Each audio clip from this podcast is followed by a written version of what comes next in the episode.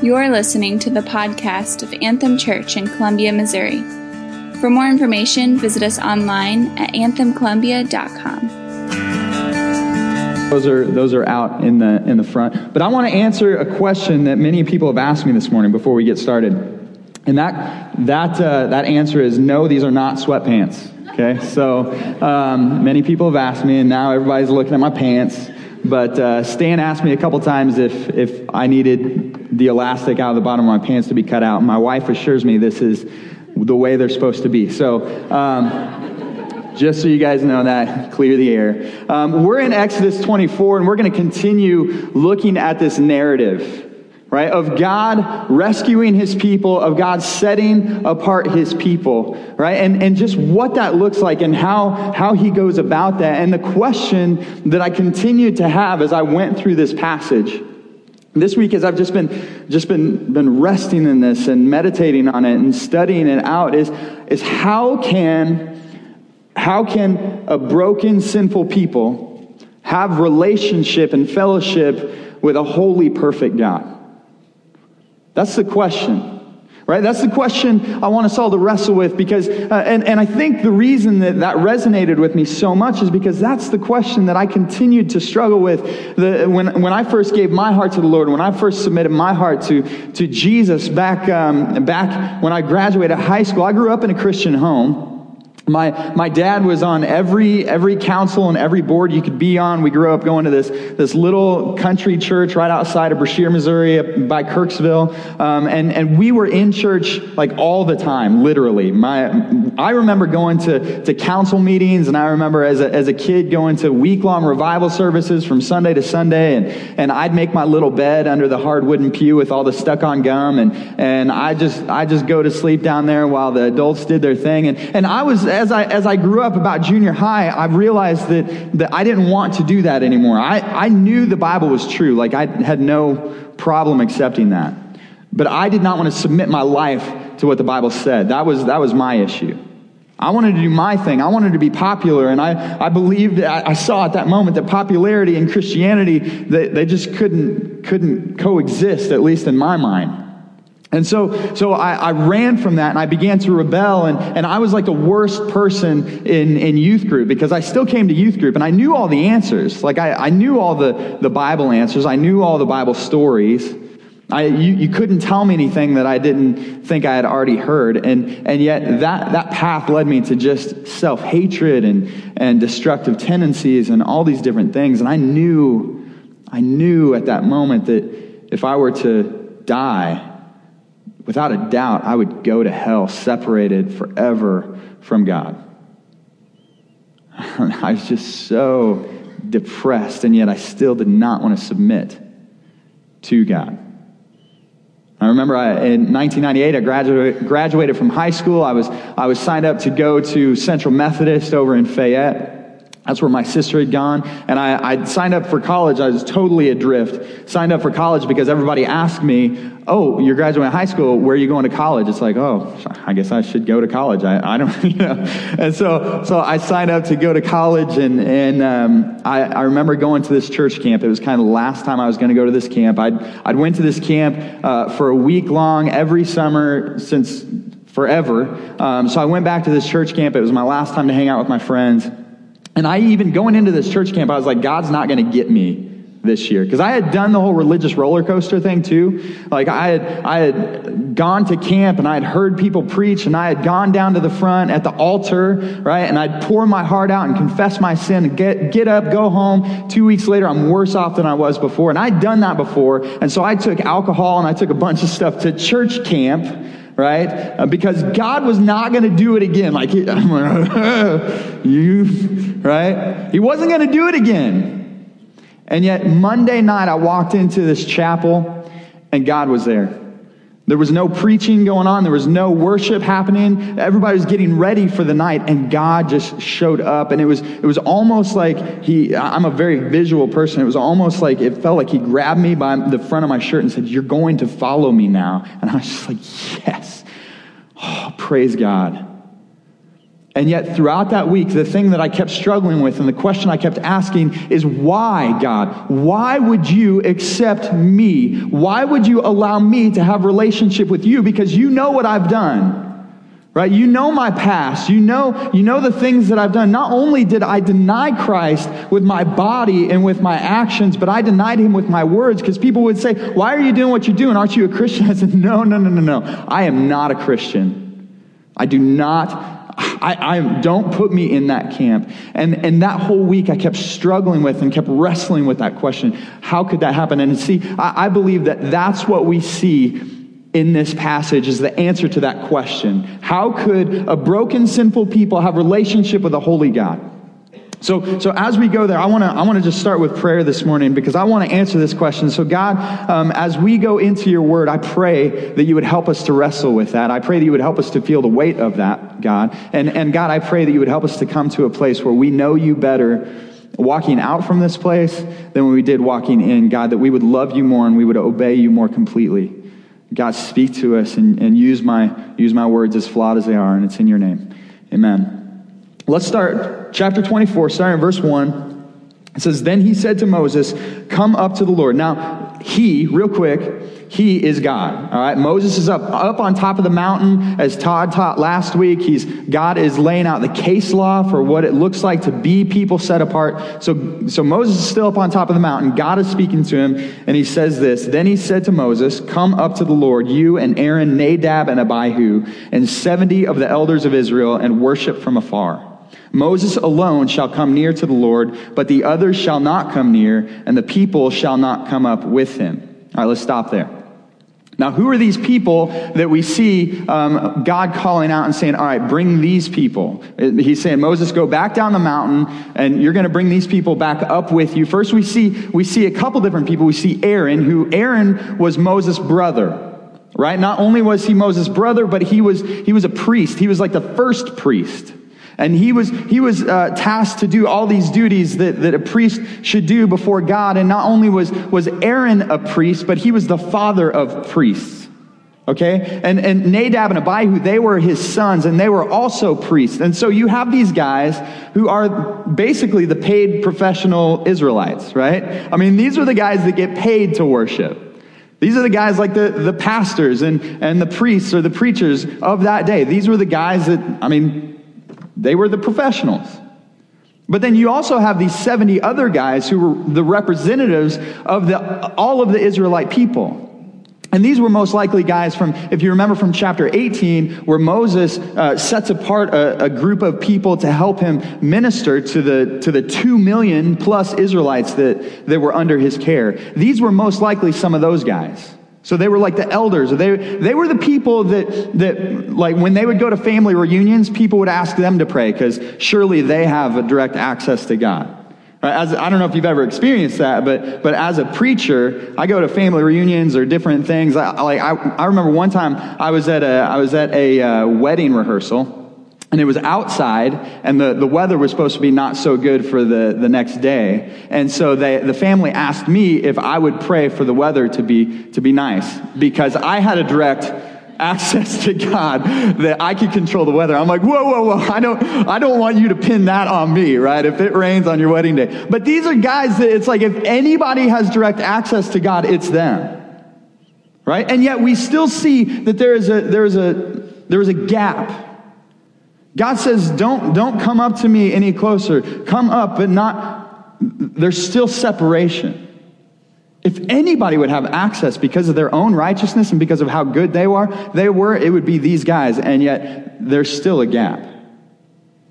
Who's, who's the one person that's, that God says, yeah, you come up to me? Who's that one person? Do you see? It's Moses, right? Says, Moses, you come up to me. Now, before we start thinking that Moses was some, some special example or some, some perfect person, we know what was in Moses' past, right? I mean, Moses had to flee from Egypt because he killed a guy. Out, out of, I don't know. I don't know if it was out of passion or out of anger or what, but, but he saw this Egyptian beating a fellow Israelite and he went up and struck him down and killed him and then buried him in the sand. That's, that's Moses' past. I mean, have you ever been, ta- I remember talking to one guy and, and talking about sin and the weight of sin and all these different things. And he said, Well, I'm not perfect, but I've never killed a guy. Right? Have you ever heard that? Like, I, I can imagine, overactive imagination, I can imagine if Moses was in that conversation, this guy's like, I've never killed a guy. Moses like, yeah, I'll, I'll be out, right? Because Moses couldn't say that. The only reason that Moses is accepted by God is because God allowed him to be, because God called him up. We have to understand first and foremost that our acceptance with God right? Our interaction with God, our being seen as accepted in God's sight, is not and, and will never be based on our own goodness. Because our own goodness will never be good enough to stand before a holy, perfect God. Let's read on. Verse 3. Moses came and told the people all the words of the Lord and all the rules, and all the people answered with one voice and said, All the words that the Lord has spoken, we will do. Now, stop there. This is a covenant ceremony that we're seeing, that we're reading about. This is, this is a ceremony, kind of like a wedding ceremony, okay? And so there's, there's different steps and there's different things that, that Moses is going through as the mediator between God and the Israelites. And, and a covenant, this, this covenant, it's, it means a sacred relationship where, where these people, after this, after this ceremony, these people will belong to God and God will belong to these people. Okay, and so the first thing we see here is the, the, the past three chapters that we've gone through, right? That is God setting up what this covenant is going to be. It's God laying out and saying, this is what it means to be a people set apart. It's, it's God giving them a cultural identity that moves away from slavery, which is what their cultural identity has been, because for 400 years they've been slaves to Egypt. Just think about what that would do to a people, to their mentality, to their understanding of the way life works and who they are and their place in the world. But he gives them this identity moving away from slavery to people set apart by God for special purposes.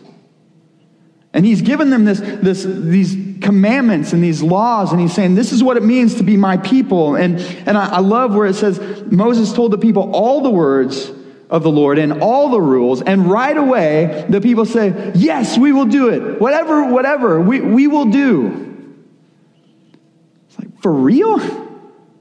Right? I mean, I don't know if you went back and read some of those things. Like Todd didn't go through all of them last week, but there are so many things. I mean, you just look at the 10, and, the, fact is, they didn't even ask any questions. Isn't that crazy? You just look at the 10 commandments, and, and I'm just like, yeah, I'm done, right? I, I feel like some, there are days where I can't drive down the street without breaking a commandment or two where it's like i mean do not covet like there's so many times where i drive by a brand new indian motorcycle i'm like uh, god forgive me right? Like i want that.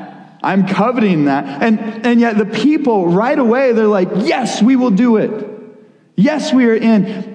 This would be music to any parent's ears, right? If you have kids, like that, this heart to lean in, this heart prone to just saying, yes, God, whatever. Like, how often parents, right, if you tell your kids to do something, is it met with questions or is it met with, like, oh, yeah, I'll, I'll get to that, right?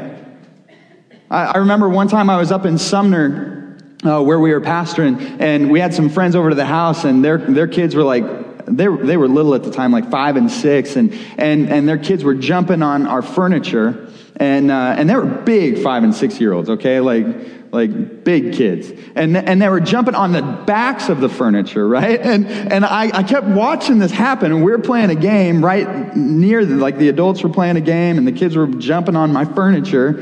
And, and my friend turned around and was like, hey, you need to stop that. Stop jumping on the furniture. I'm like, okay, good.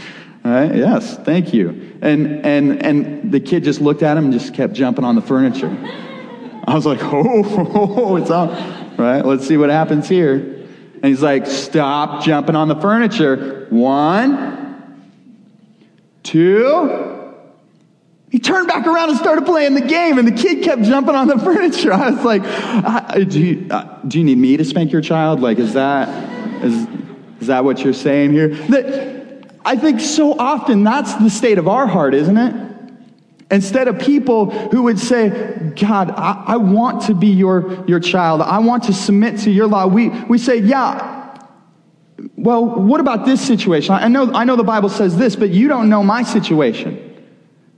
I know the Bible says this about sexual purity, but, but you don't know my situation. I know the Bible says this about forgiveness, but you don't know my situation. We try and create these situations where, where we would be the, the person who it's like, where God's like, oh, I, oh, I didn't know. So, of course, everybody else needs to obey, but you, you're fine. That's what we try and do, right? Or we try, we try and say, well, I'll obey as long as, right? As long as it doesn't affect my relationships, or as long as it doesn't affect my bank account, or as long as it doesn't affect my schedule, or as long as it doesn't affect my comfort, right? I'll be in. And yet, what we need to understand is that obedience, according to, to our standards, right? Obedience, according to what we believe, is disobedience. Or another way to think about it, like Todd laid out one week, obedient, delayed obedience is disobedience. See, and yet what we see here is, is these people, they don't, they're not saying, okay, we will obey according to our terms. They're saying, God, will obey according to yours. And oh, that we would be a people who would have that type of heart. That we would say, yes, God, I don't, I don't know all of what this will imply, but God, I desire you more than fill in the blank. That's what we see in the Israelites. And, and are they hopelessly optimistic or just really ignorant? Possibly, right? Because we, we read on where, where they do a terrible job of this. But, but guys, I believe we can learn from their hearts to lean in and say, God, I, want to say yes to you. Right? Let's, let's read on. Verse 4 and Moses wrote down all the words of the Lord. He rose early in the morning and built an altar at the foot of the mountain and 12 pillars according to the 12 tribes of Israel. And he sent the young men of the people of Israel who offered burnt offerings and sacrificed peace offerings of oxen to the Lord. And Moses took half of the blood and put it in basins, and half of the blood he threw against the altar. Now, again, remember, this is a ceremony that we are reading about right? And and so moses it says that he he gets up early right? First of all he writes down all the words and all the rules of god and, and then he gets up early in the morning and he builds these altars according to the law of god which we read in exodus chapter 20 it says when when you sacrifice to me when you worship before when you come before me you do it like this. And so moses is following the law of god the rules of god and what they're what they're going to do is he's now going to seal this covenant with blood. Because that's, that's what you did in the Old Testament. You sealed the covenants with blood. And uh, in Hebrews 9.22 it says, and I think I have it up on the screen, Indeed, under the law, almost everything is purified with blood, and without the shedding of blood, there is no forgiveness of sins. The, the idea here is, is that this is going to be sealed now.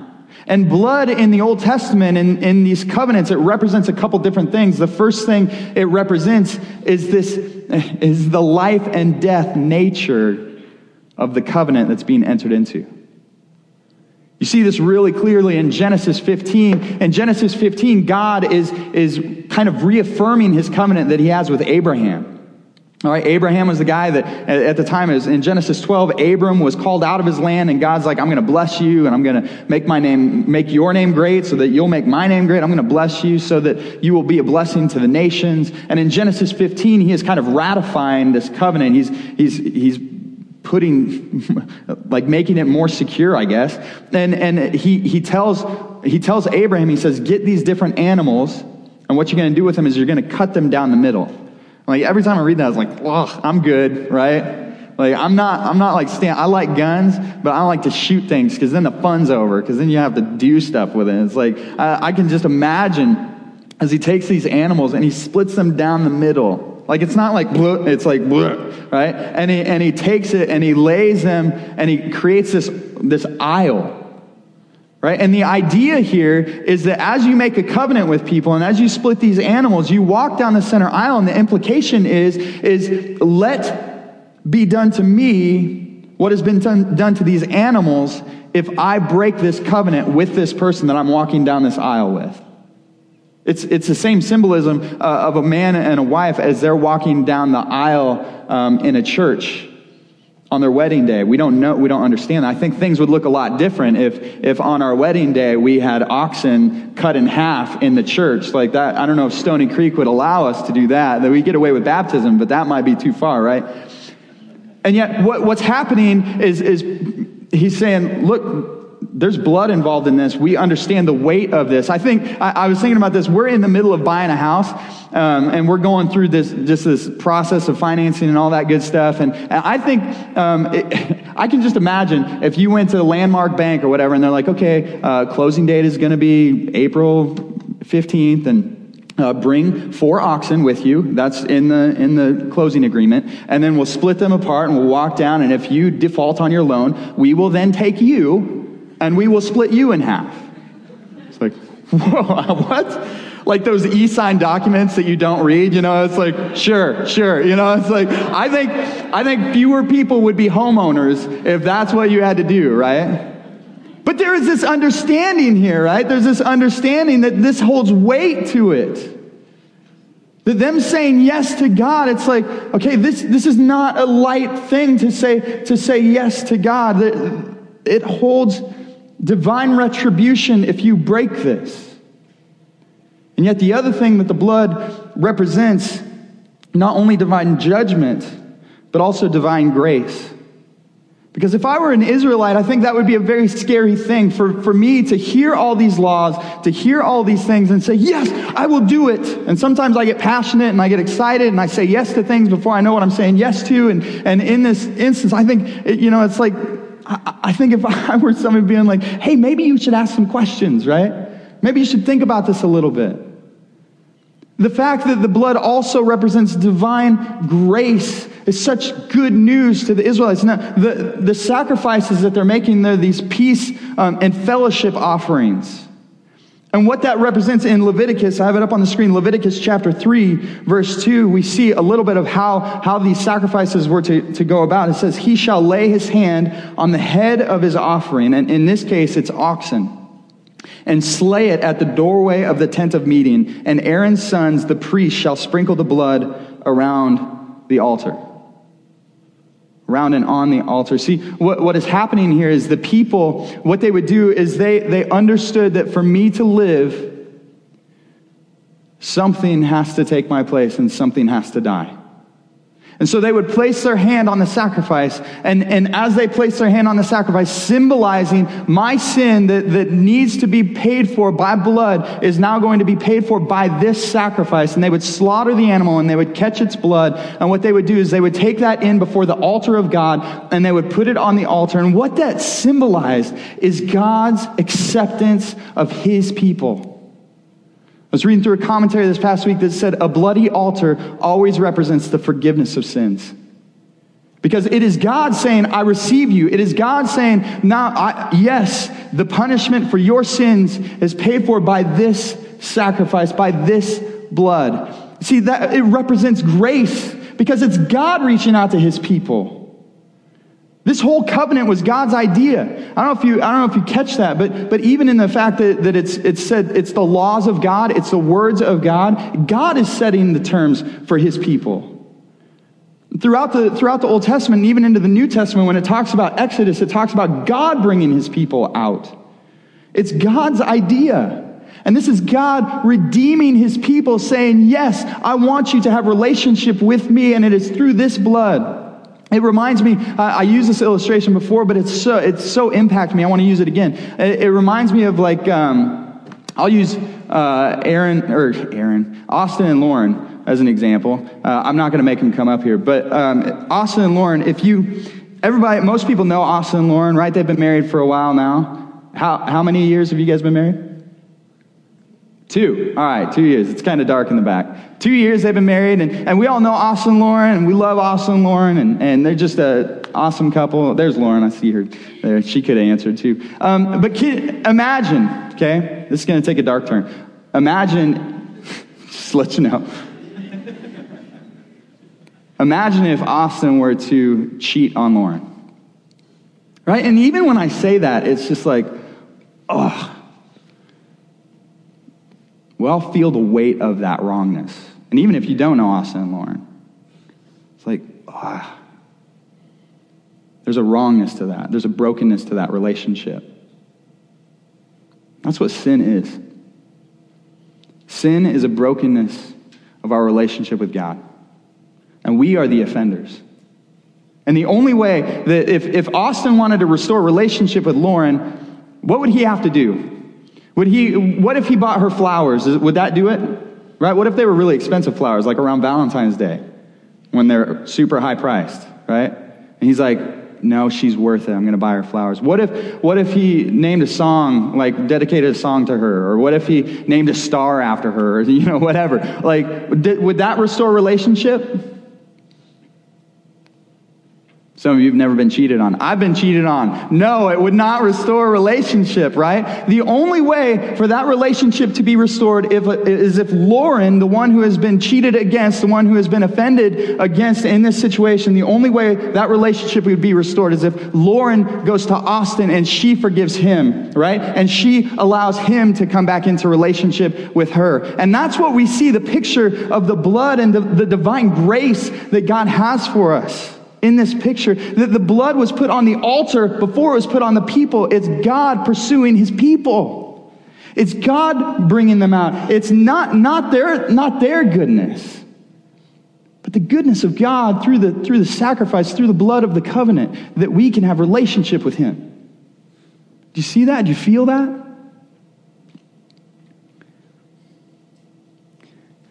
Verse 4 no, excuse me, we're, we're past there.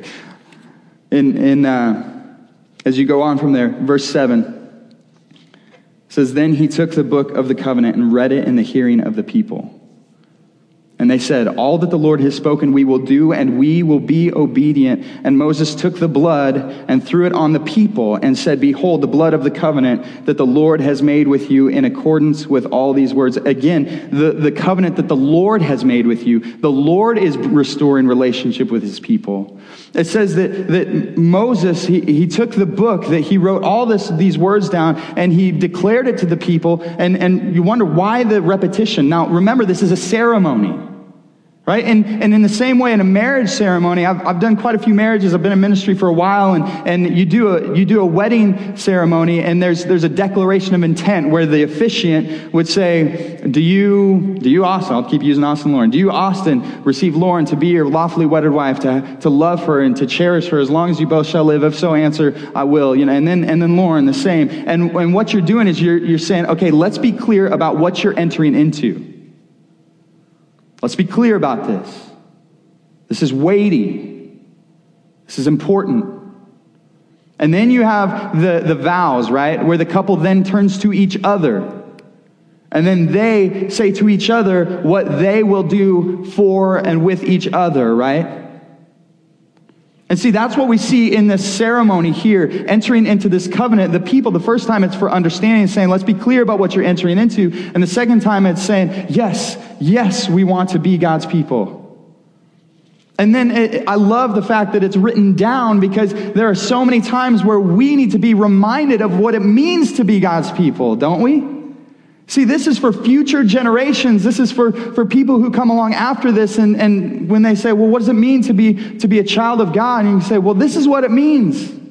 Let's, let's read it together. That no matter what our culture does around us, we know that the standard for being a child of God is written down by God. See, and it, and it, and it holds us there, and it, it brings security to this relationship that we have with Him because it's about Him, right? It's about us and Him, and He's saying, we are in this together. And then it, I, I love the fact that it says Moses throws the blood on the people. It's like, wow, I didn't see that coming, right? Like, I mean, you, you think about this logistically, two million people plus. This, is, this would have been a mess. I mean, all this stuff going on, and, and, and you see, like, he, I don't know how he did it. Like, I, in my mind, just this huge bucket, you know? It's like, just, and, and imagine the rea- my, my mind immediately, as, as Moses is saying, Behold the blood of the covenant.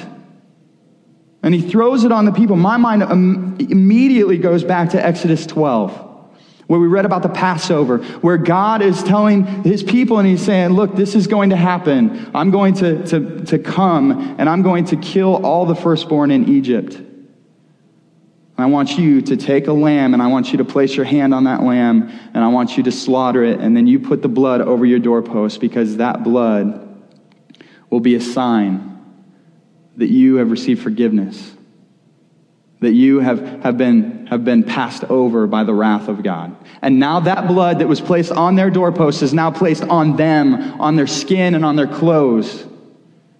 And imagine that. They're, they're in the middle of the wilderness. I mean, can you, eh, I, I don't know about you, but my wife, I, for the longest time, I don't know if she has it anymore, but for the longest time, whenever our kids would get something on their clothes, she's like, oh, I have a shout pen, you know? It's like, just clean that off. They didn't have that. Moses is going around throwing blood on them. And, and if it were me, I'd be like, oh, now what, right? What am I going to do? I don't have a shower. Like, I've got this blood on my skin and on my clothes, right? Blood doesn't come out, does it? Blood spots always have a story, don't they? If somebody is like, oh, what's on your shirt? Well, this one time, one time I was playing keep away at the YMCA and I, I dove for a ball and I landed on this metal bar and I slipped, split my eyebrow open and blood just gushed out of my head and it got all over my shirt. It, it always has a story. Can you imagine this blood? If, if you read further on, one of the miracles of, of the Exodus story is that their clothes never wore out. Think about that for a second. Their clothes never wore out. What does that mean? For the whole period that they're wandering out around the wilderness, for the whole period, I, I don't know when they got new clothes. I, I don't know. Maybe the promised land, like as they crossed the Jordan, there was a, there was a J.C. Penney right there, and they're like, oh, this is the promised land, right? New clothes. I don't know when they got new clothes, but I guarantee that as they walked through the wilderness, they carried with them the blood of the new covenant. That that blood that was on their clothes held a story that when people looked at them and they're like, what's all over you? Well, this one time, right? This one time we made a covenant with the holy, perfect, living God, and I got blood thrown on me. And that blood now defines my identity. That no longer am I identified by the chains of my bondage and the sin that I was, I was in, entrapped in for so long, but now I am defined by the blood of a new covenant. And by that blood, I am, I am, I am welcomed into the presence of God. By that blood, I'm identified as a child of God. I said yes to God. I submitted my life to God, and now I am covered and I am accepted because of the sacrifice that was made. Isn't that beautiful? I love, I love the last part, and this is where we're going to land the plan. We're not going to get to the end of the chapter. But in verse 9, it says, Then Moses and Aaron, Nadab and Abihu, and 70 of the elders of Israel went up, and they saw the God of Israel. There was under his feet, as it were, a pavement of sapphire stone, like the very heaven for clearness. It's, it's saying sapphire that's as clear as the sky. And he did not lay his hand on the chief men of the people of Israel. They beheld God and ate and drank. The people of God, right? The people set apart by God, covered in the blood of the sacrifice of this new covenant, were able to have fellowship with God. You see, this isn't something that was just done lightly. This is, we, I feel like in our culture, we have this misunderstanding of who God is. Like we, we think of God all too often as like the man upstairs, right? Or, or we think of him as some benevolent grandparent who spoils his kids even though he knows he shouldn't. Right? I, I remember talking to one guy not too long ago and he was saying, Well, when I get up to heaven, me and the big guy, we're going to have words. It's like, I don't think you are. I mean, you read throughout Scripture, you read about what it, what it tells us about the presence of God. In, in verse 17, it says, Now the appearance of the glory of the Lord was like a devouring fire on the top of the mountain in the sight of the people of Israel. I love Isaiah, um, Isaiah chapter 6, where, where Isaiah, this priest, he, God shows up to him when he's in the temple and he's, he's going about the, the different priestly duties. God shows up. And Isaiah hits the ground and he says, Woe is me! Right? It's not like, hey, God, how's it going? Right? Oh, God, let's, let's pal around for a little while. No, he hits the ground and he says, Woe is me because I, I live among a people of unclean lips and I have unclean lips and I've seen God and I am dead. See, this, this doesn't happen, and yet these people, they get to eat with God and drink with God. I mean, that's just crazy. And what that represents, it's an end to the ceremony. It's, it's God eating with his people, communing with his people, and saying, I am now in this with you. That's, that's, what, that's what meals represented in, in the Old and New Testament. It's, it's an acceptance. That's why people had such a hard time with Jesus when he came eating and drinking with sinners and prostitutes. Because that just didn't work. The question is, how can that be? How can, how can you eat with these people? And, and I love the fact that the author even, even says he did not lay his hand on the chief men because even he's saying, yeah, I don't know.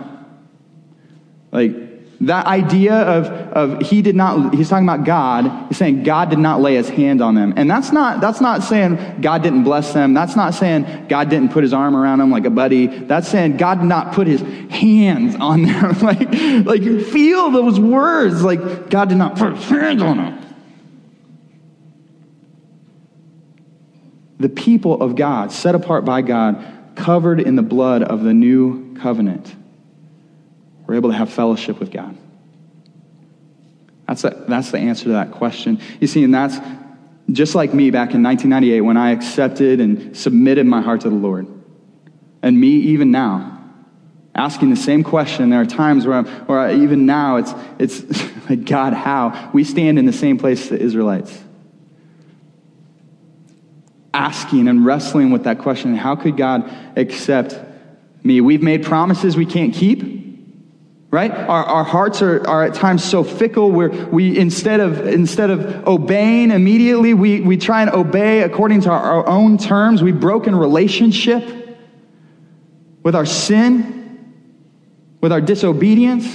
And even now even now there are times where i feel like like my my shame and guilt for who i used to be threatens to overwhelm me at times Right? And, and, yet, this whole picture points us to the truth, to the answer to this question, and it's in Hebrews 10 19 through 21. It's up on, on the screen. It says, Therefore, brothers, since we have confidence to enter the holy places by the blood of Jesus, by the new and living way that he opened for us through the curtain, that is, through his flesh, and since we have a great priest over the house of God, let us draw near with a true heart and full assurance of faith with our hearts sprinkled clean from an evil conscience and our bodies washed with pure water, let us hold fast the confession of our hope without wavering, for he who promised is faithful. See, not only should we have the heart of the Israelites that would say, Yes, God, no matter what the implications, I will obey. I will align myself with you, whatever, wherever, whenever. God, I am in this with you. But we, guys, I want us to understand that we approach God not because of our goodness, but because we are under the blood of a new covenant. Because we are accepted by God when we, when we submit to Him and when, when, when we receive that, we are accepted. I love Paul explains it this way in Ephesians 1, verse 7. It says, In him we have redemption through his blood, the forgiveness of our trespasses according to the riches of his grace. And again in Ephesians 2:13, but now in Christ Jesus, you who once were far off have been brought near by the blood of Christ. How can we have relationship with God? It is only by the blood of Jesus. It is only through the new covenant. It is only by us submitting to that and receiving that can we have forgiveness through his blood. We can stand before the throne of grace with the chains of our guilt removed and our identity, instead of, of being as a slave, being a child. And whenever my mind goes back, whenever our mind goes back to trying to, to, to act in the way that we used to act, we can look at ourselves and say, No, I am covered. That's not me. And for those of you who are sitting in here and, and you're not, that's not you, you're saying, well, I, I don't claim any of that. My prayer for you is that you would accept this, that you would say yes to God, That you would no longer be, be counting on your own perfection or your own goodness to get you close to God because it's not going to. The reality is, your own goodness will only lead you to hell. And it is only through the blood of Jesus that we can have relationship with God. Right? We're, we're going to take communion now. And as we do, it's such a, I, communion is such a beautiful picture of this truth, of this reality. The, the band is coming up. They're going to they're gonna play for us. And, and as they do, there's, there's stations around the room. There's gluten free up in this corner if you need that. But what we're going to do is as we go around the room and, and as we go up to those tables, you're going to take the bread and you're going to break it off a piece, which, which Jesus says when, when, he's, when he's celebrating Passover with his disciples. He says, This is the, my body, which is broken for you. This is representative, representative of that. Take and eat. And what we're going to do is we're going to, we're going to take a piece of that bread and we're going to dip it in the cup. And when Jesus, again, is celebrating Passover with his disciples, he gives them the cup and he says, This is my blood of the new covenant, which is poured out for you. See, communion doesn't save us.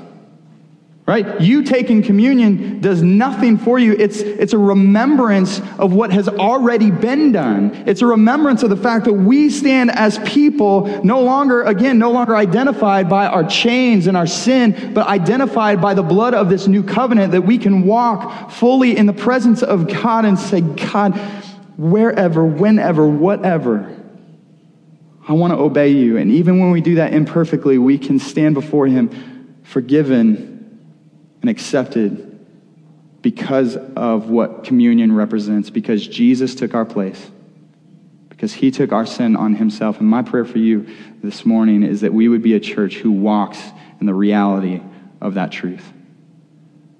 So I'm going to pray for us, and then as the band plays, whenever you're ready, I encourage you to stand up and go to one of these, these, these stations and take communion. And if you're one of those people that you're saying, Yeah, I don't, I don't know where I'm at with God. Let this be a time where you search that out. My prayer is that this would be a time where, where maybe even for the first time you would say, you would say yes to God. And that you would enter into that covenant relationship with Him. God, I praise you. And I thank you for your goodness and your mercy to us. God, I praise you for the fact that, that even, even a sinful person like me, that you have given me access to you, that you have pursued me, God. I could do nothing to pursue you. I broke relationship with you. I put other things in your place. And God, there are times where I still do that. God, I am unworthy to come into your presence. And yet, God, you have given me a new identity. You have given me forgiveness of my sins through the blood of Jesus. And I praise you for that. And I pray that we would be a church who walks in that truth and that reality in your name.